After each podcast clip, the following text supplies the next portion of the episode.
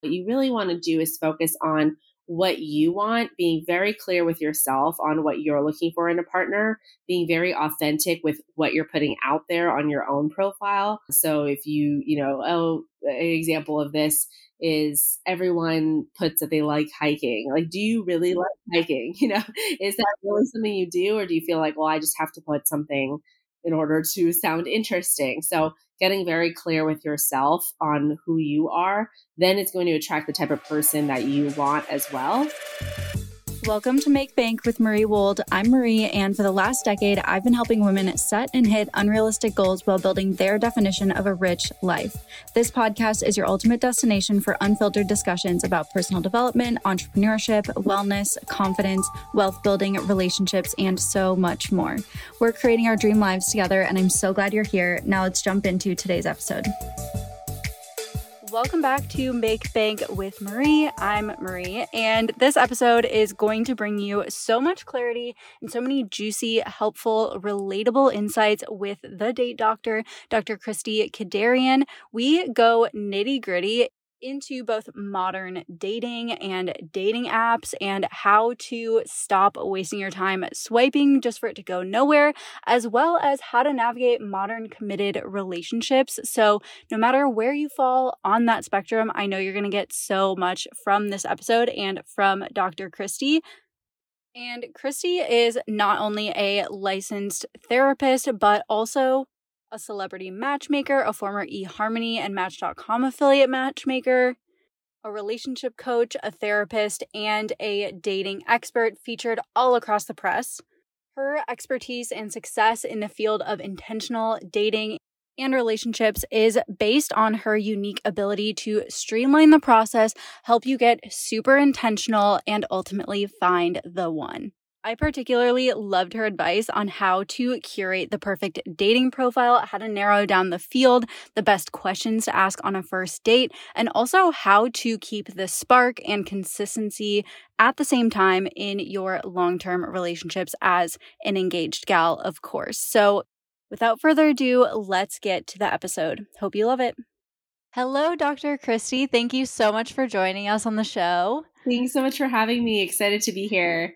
Yeah, this is going to be such a great conversation. I've already been doing such a deep dive into all of your content and your story. And I know that you're going to bring like so much clarity and like actionable advice for our listeners whether they're dating in relationships you have such like a wealth of knowledge about kind of the entire like i don't want to say life cycle but like lifespan of what we could be experiencing so i'm really excited yeah thank you me too of course. So, for those who don't know you yet, can you give us a little bit of a background on how you came to be known as the date doctor, the background on your education, and you have such a cool kind of resume as well, and the different things that you've done in this space. So, tell us more about that. Sure. So, like many women, I'm sure that listen to your podcast, I, from an early age, really exhibited a lot of signs from my personality of what I do today. And so, from pretty young, I always loved connecting with people, connecting people to each other. I was always that person that knew someone that, you know, I just loved doing that. And pretty early on decided I wanted to study psychology, both my cultural background, I'm Armenian American, as well as my faith background as a Christian kind of revolve around the concept of like relationships and relationships are really central to that. And so a lot of how i made meaning of the world and like purpose in my own life and others was about kind of relationships and connecting people. And so that got me fascinated just by the world of relationships. I studied psychology and marriage and family therapy. In my undergrad did some research and then it really made sense to me how relationships affect who we are and how we view the world. And so since then, I my career has kind of led to becoming a therapist that focuses on relationships as well as working for eHarmony as a matchmaker and researching, you know, why do two people work? Why do some other people not work? What makes a happy relationship? And then now that's what I really help people do is discover how to navigate modern dating into finding that right person and how to create happy and healthy relationships in our lives. Yeah, yeah, amazing. And I found a pattern with my guests. We've done over 100 episodes, and I see a lot that people become an expert in a field where they had to like face something really difficult or where they had to do a lot of work or a lot of learning. Has that been true for you, or has it been a pretty smooth road in terms of your own like dating and relationships? I know you're happily married and actually have a baby on the way now. Mm-hmm. Congratulations. Thank you. But yeah, tell me more about that experience and whether that's true for you. Yeah, you're exactly right on the nose. Not a smooth road for myself personally. And I think looking back, that's really what motivated me into starting my own business and what we do to help people with dating is I became a matchmaker when I was single. So in a lot of ways, I was like dating for my clients and then I was like dating for myself. And I saw so many parallels and really use the methods that I help people with now on myself to navigate dating. So I was on apps on and off for like five years in relationships that weren't a fit, in relationships that felt like they were, and then things didn't work out. So I was in many ways my own, eh, you know, experiment in what I teach now. And I think that often gives so many clients of mine hope because I think when they feel like they're not alone in the struggle and it's not their fault. It helps you to feel more empowered to take action when you don't believe like oh there must be something wrong with me or am i unlovable? That a lot of people have that fear in relationships of that worthiness. And so i love to bring my story to life of like hey we all go through a process and you're not alone and it's not you. You do yeah. love. Yeah absolutely. And so it's been like a minute since I've been on the dating scene, if you could even call it that. Like, it's been since college. But I do, of course, have some single friends, and I have to say, I'm like not really jealous of some of the stories they're telling me and like some of the experiences they're sharing in their like search for love. Mm-hmm. And so I'm curious, how have you seen dating change especially for millennials like over the past few years of course we've dealt with like a pandemic and so much change socially but it's just eh, culturally generationally like what have you seen in that evolution lately I love hearing from people that you know met their person before the dating app phenomenon. Yeah, they're always like, "Oh, that sounds fun," and all the single people are like, "No, it's definitely not." Right, right. I'm like, "Oh, let me swipe for you. This is a fun game," and they're like, "It's terrible." Yeah. they're like, "Please, just throw my phone away." But yeah, I yeah. really since we've as a society leaned more on technology in general, just the nature of how we connect has changed. You know, social media. Mm-hmm the internet, all of that. And so that's naturally also affected how we meet people. And I think the thing with online dating, I'm a big proponent of using online dating as one of the possible ways to meet people. And I think I understand why people are so hesitant to use it. Obviously, there's you know, scam fears and things like that. But there's also that feeling of almost people are created, you know, they're they're almost like dumbed down into this like mm-hmm. dimensional swipe worthy or not person. It's it is somewhat of a dehumanizing process if you don't have the awareness to use the dating app as what it is, which is a tool to make a really authentic connection. It's not mm-hmm. you know, the end all be all, but I think really what has to happen is and what I'm passionate about is you have to have that personal development, self awareness grow, and then see the dating app as a tool to potentially meet the type of person that you want and learn how to use it in a way that doesn't have all those negative effects that we're afraid of. But i think in modern dating really if you you're not on a dating app and you're looking to find the right person it's almost like you don't have email now know, so many more people in 2021, the stat was 80% of the relationships in the last two years were formed from meeting online. And that might be surprising to too many people because how else were we meeting people during the pandemic? The same time, it really shows that this way of meeting people is here to stay. So we have to really learn how to use it still as a human being and not as, you know, just kind of like a computer that's going to punch you're going to put in exactly what you want it's going to give you like a vending machine whatever you but i think we have to really see it as a, a, good means of connection and then take it from there and work on those social skills to meet someone who's compatible with us yeah my brief stint of dating mm-hmm. in college was like Tinder was just becoming popular. Like Tinder was the dating app. And mm-hmm. even then, like to me, it was kind of fun because you just have this gallery of people to swipe through. But like you said, it's dehumanizing. Like you're mm-hmm. not really envisioning this person as a person that you're going to like connect with and like meet mm-hmm. and develop a connection with. It's kind of just like, oh, did they check these boxes? Am I attracted to them? Are they holding a fish in any of their pictures? like kind of just like what are what are the basics here? And then from there, I'm a more introverted person, which sometimes people find surprising because on the internet, I'm not as introverted, but like in real life, I'm mm-hmm. introverted. And I would find it so hard to like, okay, I can do like casual chit chat, learn about someone's dog, whatever. But once they're like, do you want to meet up? Then I'm like, oh I don't know. Like it's taking that and mm-hmm. like breaking the wall between just like casual banter on the dating app to then actually meeting someone in person almost makes it feel harder. Like getting started is easier, but actually taking that step and bringing it like into real life feels really hard. Mm-hmm. Yeah, because it's hard to build that foundation of connection when you meet through mutual friends or you went to the same college. You have some sort of thing binding you, but when it's a complete stranger, it feels like, well, how am I going to connect with this person long term? Yeah. Okay. So then on that note, if someone is on dating apps and they're experiencing something similar, do you have any tips or steps or dare I say like hacks for maybe the right first date or how to know when to take it to a date? Like how do, can we make that transition easier? Yeah. So, what I teach my clients, and we've developed methods that are re- backed by research. So, we've seen, you know, what dating app behavior is like and how to circumvent some of the main blocks and things that people complain about.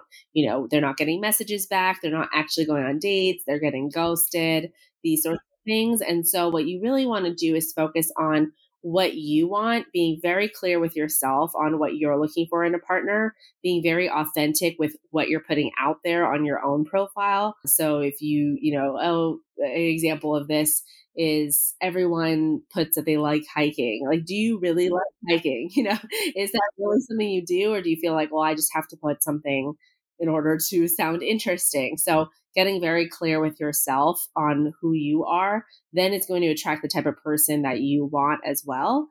And then from that place, it's really about connecting on getting clear, you know, making sure that they're a real person. This could include a FaceTime date, which I think is one of the most positive things to come from the pandemic era of dating is let's just hop on a quick FaceTime, make sure kind of a vibe check, make sure that you can connect with them and that they're a real person, their pictures look like who they are. And then from that place, meeting up in person and just taking it step by step. But I would say try to get to that in person date as soon as possible once you've got those main questions answered. You don't want the majority of your connection happening through text message. It just kills chemistry. I feel like once you're in too deep with that too, it almost becomes like weird yeah, to, to like meet them in person. exactly. It's like I haven't even met you. Like, why are you sending me pictures of your breakfast or whatever? Yeah. So we need to just kind of like pump the brakes on that and try to increase the human interaction like in person because that's where you can really tell if you have that chemistry. Yeah. I like the idea of like the the FaceTime date as like a vibe check or just even like a, a quick chat because yeah. to me if like one thing my friends have expressed is like, oh my god, it's so much work to like do my hair, get ready, like drive to a date just for this guy to be like such a dud or yeah. for him to like not look the way he does in his pictures or like not be like personable or whatever mm-hmm. or just like not be a vibe. So that's that's a really good tip that for some reason wasn't obvious to me, but that's yeah. so smart. Mm-hmm.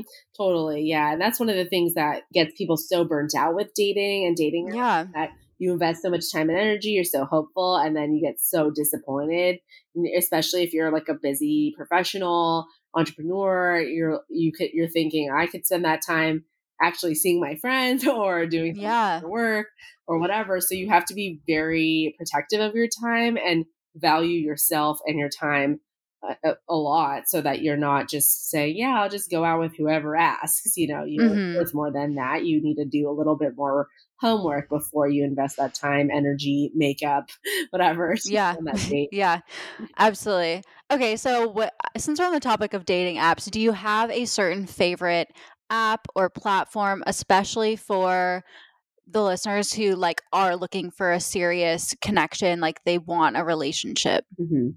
Yeah. So usually, and we have a process that we recommend people to go through in our programs that we work with that helps you kind of identify what the best dating app is because it really varies depending on where you live, your age mm-hmm. range, all of those things. But usually, what I recommend people to do if you live in a big city is try like one or two apps, maybe like a Bumble, usually is the one that I recommend because you're not getting messages from people that you haven't already expressed interest in. So that saves your time because some apps you can get bombarded with all these messages, but you haven't mutually liked the person yet. Oh, okay, got it. Kind of overwhelming. So I say start with like a Bumble and then maybe like a Coffee Meets Bagel or Hinge, or if you're more serious, you could try like an eHarmony or Match, but start with like two apps, and that will give you a little bit of a sample of who is on the dating apps in my city. So sometimes when people start with an app that's a little bit more obscure,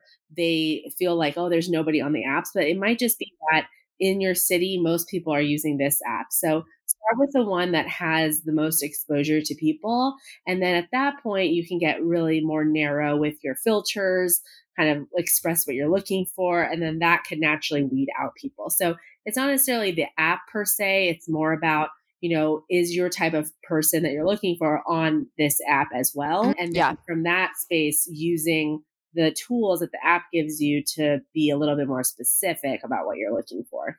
Mm-hmm. Okay, perfect. As a marketer, I find dating app profiles just like fascinating and like so fun. Like I love taking my friend's profile and being like, let me fix this. Yeah. Like let me like choose your photos, let me brand you basically. and so I would love to know like what are some of the common mistakes or just like easy fixes that a lot of people are missing in their dating profile that would probably yield them like better matches or better connections? Yeah, great question. So we do what we call dating profile revamp for all of our clients. So we basically rewrite. We've written thousands of people's profiles or rewritten yeah. for them. And one of the big things that I think people just take for granted is that they assume like, oh, nobody really cares or looks at this. But the reality is you really want to make a good first impression because it takes an average of 10 seconds for someone to swipe yes or no, which is very short. But if you have done any research on attention span, you know that our attention span generally as people is getting shorter and shorter. Yeah. And so yeah. what I usually say is your first picture should be one where you're smiling, very clear what you look like. So not necessarily like a professional headshot, but it should just be like this is very clearly you. So that not you and like seven of your closest exactly, friends. Yeah. you want to make it as easy as possible to recognize, oh, okay, it's her. That's what she looks like. So I recommend just taking a nice shot like that, at least like three quarters of your body, having at least one full body shot that's accurate and recent. Can't tell you how many times people, you know, put the most flattering photo of them or maybe their weight has fluctuated and that's totally okay. But be have truth in advertising because there's many times that you'll go on a date and then you won't get a second date and you'll wonder why and usually it's because there's not there's something off with what you put on your profile and what you actually yeah. like or what you or you'll feel like kind of resistant to exactly. meeting someone in person if you mm-hmm. don't think they actually like have an accurate idea of who you are exactly and that really changes your energy and confidence on the first yeah so yeah i always recommend that the other thing i recommend doing is don't put any cropped photos so mm. no, mm. you know, this is half of me or my face, and you know, like crop your ex out, but you can like see his shoulder. no shoulder, no phantom shoulders, because what people naturally do is they imagine that that's your ex, your and you they already yeah. are imagining you as someone else. Same thing goes with like no photos of like your brother or your nephew. They assume mm. that's your mm. kid. They assume that's your boyfriend. People yeah. don't read the caption. So automatically we want to just create this version of just like you as individual. You can put a photo with friends if you'd like, but make it like two friends, you know, not like 50 mm-hmm. and really just embody more of who you want to be in a relationship. So mm-hmm. not single you. It's like what mm. I would mm. be like in a relationship. So another thing a lot of women do is they put a lot of photos of them going out, which that's usually oh. up. We're going out to a club or a bar or a wedding, whatever. And so it's creating this version of you that's not like you in a relationship. Yeah. attracting the wrong kind of energy too. So those are some of my top tips more generally. But I would say just think of your profile as a cover letter, not a resume, meaning mm. what would your ideal person be specifically looking for in their ideal person, not like, here's everything about me and like pick and choose if you want to hire me. So you want to make it really clear, like you were applying for a job, you know, you write the cover letter, you say, this is why I'm a good fit based on this is what you're looking for, you know, just give mm-hmm. them the whole life story. And so it's the same thing with a dating profile. Yeah, that makes complete sense. And I'm curious if there are any specifics for like what you should include or not include in your profile or like how you should start conversations where you can just kind of narrow the field faster because mm-hmm. especially if you're in a big city like I, I just feel like there are so many potential people to talk to and so many conversations to initiate that it's like you never actually go anywhere with any of them because you're just like too scattered. Totally. Yeah. So I would say go on every date with just like one kind of question in mind of what's something I'm curious about or I want to learn a little bit more about this person. So sometimes mm-hmm. the dating apps give you some of those hints, but always go in with like, okay, what's important to me and what's one thing that I'd like to learn more about this person? So maybe you want to learn about their ambition. And so you're going to mm-hmm. kind of keep that in mind of how you can bring that up. Don't go in with a laundry list of like interview questions and be like, mm. how can I weave this in naturally? Yeah, you bring your clipboard, like, yeah, yeah. okay, check, check. yeah, that's the, the the biggest thing that I think a lot of, especially women, do is like, how can I naturally figure out if this guy is, wants kids or is going to be a good dad? And it's like, okay, that's you can't naturally figure that out, and the whole time you're just going to be in your head rather than present, trying to figure out how you're going to learn that thing. So I would say just think about one thing that you want to know about this person that would give you more information so that you want to move forward with them and then mm. you know, mm. go from that space and so yeah kind of frees you from being like i need to get all my questions answered right now and it gives you more of that organic connection it's more about how you feel with the person often than if they answer the right thing on the question you know on your yeah I feel like that's a tough balance to strike because we're always, you know, well, at least my advice to my single friends is like, don't settle. Like, mm. he's out there, she's out there, and like, you know, you will find the person that like checks all your boxes, but at mm-hmm. the same time, not being like so attached to this like master checklist right. where it's like you just miss out on what's right in front of you. Yeah. And so, what's your what's been your experience with people who or like what do you see as the the healthy balance i guess mm-hmm. of having yeah. your list versus like just being open to the experience totally so what we teach our clients is all about prioritizing what you're looking for so the way that we have kind of created this analogy is through the criteria sandwich so let's say like you're going to subway for example so you go and you're building your sandwich. On the bottom is the bottom bun, right? And you never want a carb load. So the bottom bun is like just a few, you know, it's thin. It's not all the toppings and everything. And that's your deal breaker. So those are things that are like, if this person has this quality, it's not going to be a fit for me. So you're really clear mm-hmm. on that. And it's only two or three things. So it can't be, you know, a whole laundry list of deal breakers. Then yeah. middle of the sandwich is what we call like the like to haves. Like it would be nice if we had the same taste in music or we both like hiking or whatever, but it's not really central to compatibility. Like if they have this thing, it doesn't necessarily mean I'm going to be happy with them. And you can have as many of those as you want. You know, that's the middle of the sandwich. It's the banana peppers, the lettuce. You can have that. It doesn't matter because yeah. it's not a make or break. And then on the top bun criteria are the must have. So again, it's only two or three things. You're kind of focusing on what are the most important things this person has to embody to be a good fit for me. So when you're swiping, when you're meeting people, you're mainly keeping those top buns in mind. You're using maybe the filters to kind of weed out the deal breakers. Let's say you really want kids. So on your profile, you're going to put the thing that they want kids to. So th- that's going to kind of do the work for you. And you're going to focus on how do I get to know for sure if this person has the things that are most important to me, my values, my faith background, whatever that is. And then that way you're not putting so much weight on things that aren't as important to you and make right. that the focus because long term, it doesn't really matter if they have the same taste in movies. you know, format yeah. that they embody the kind of life that you want to build with somebody.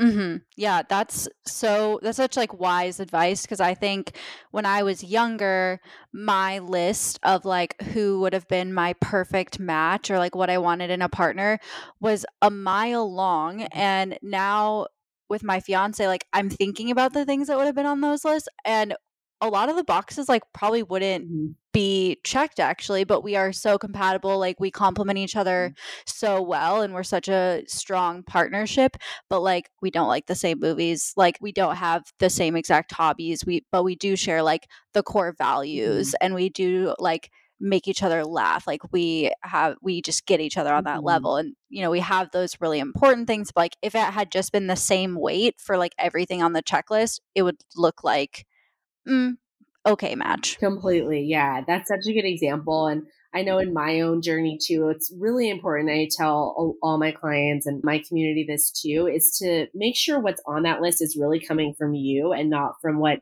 other people or society thinks is important for you because you know yourself and the future you want to create an example for me was that you know i have my doctorate and i'm you know i have a lot of education under my belt and a lot of people were like well you have to find someone who's also has a doctorate and yeah yeah. really academic. And i really realized for myself like actually that's not true. I don't need someone who's in the same field or we're both kind of in the same academic we see the world the same. And my husband you know he has his college degree but he doesn't have advanced degrees but He's a really successful business person, one of the smartest people I know. And then looking back in my own journey in entrepreneurship, I'm so grateful that I have someone with that perspective because they can really help complement my strengths and vice versa. And so I think sometimes we kind of buy into whatever other people or society tells us that we need to have. But when we come to the core of it, we realize, wait,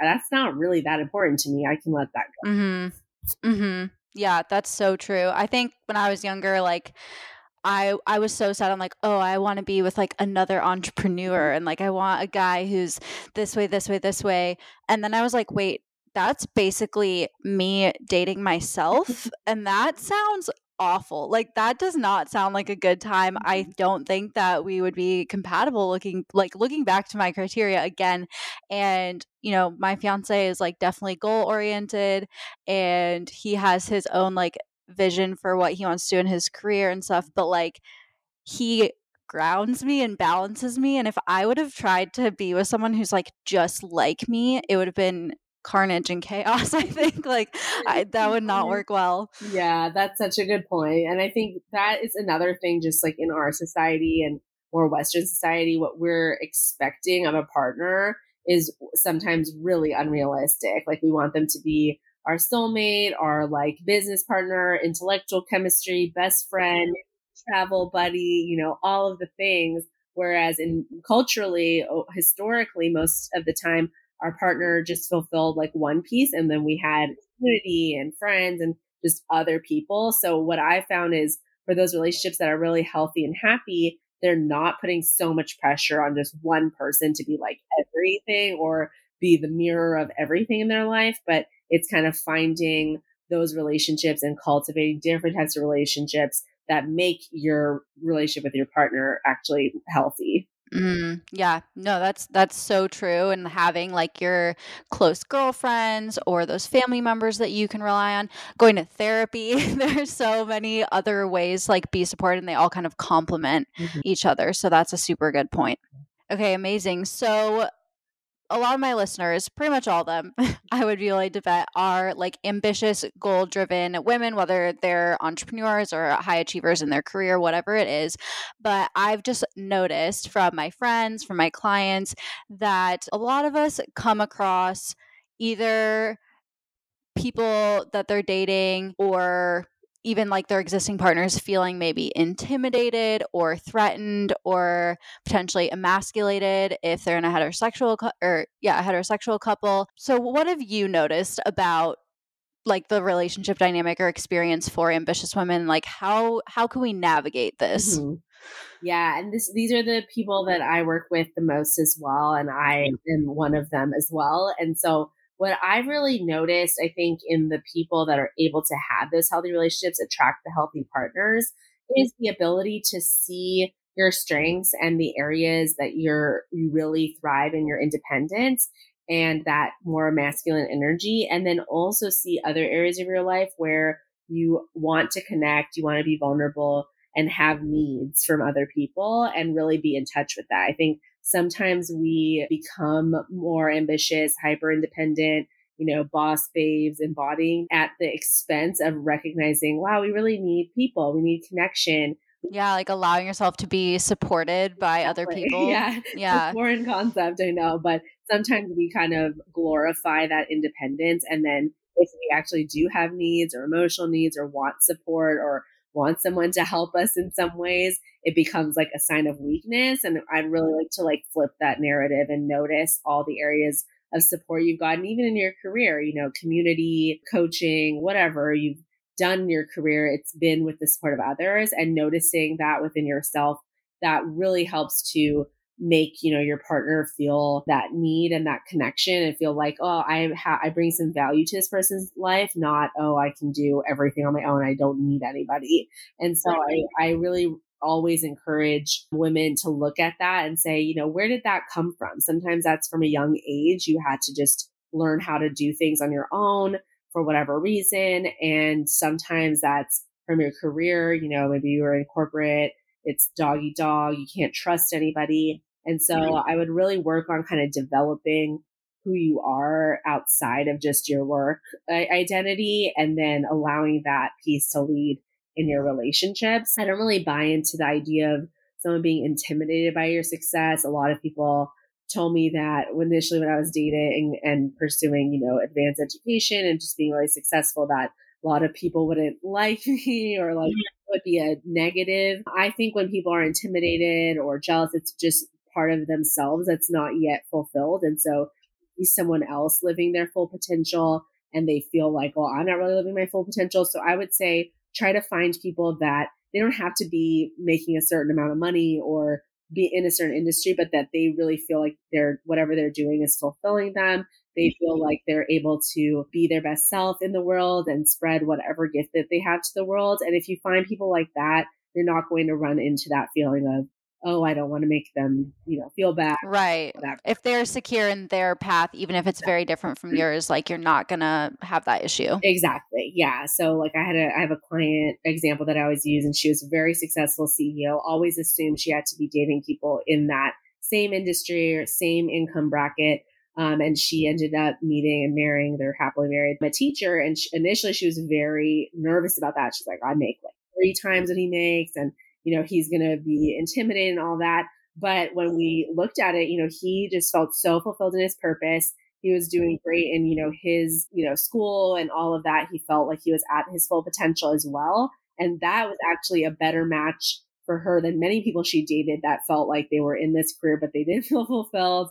They didn't feel successful, you know, all of that. They didn't feel like meaningful. And those people often the people we think should be secure are often way less secure. They're not really living into what they they want to do. And it doesn't necessarily have to be your career. Sometimes people just are in a career, but they have other passions or their fulfillment in other ways. So looking for that is really important.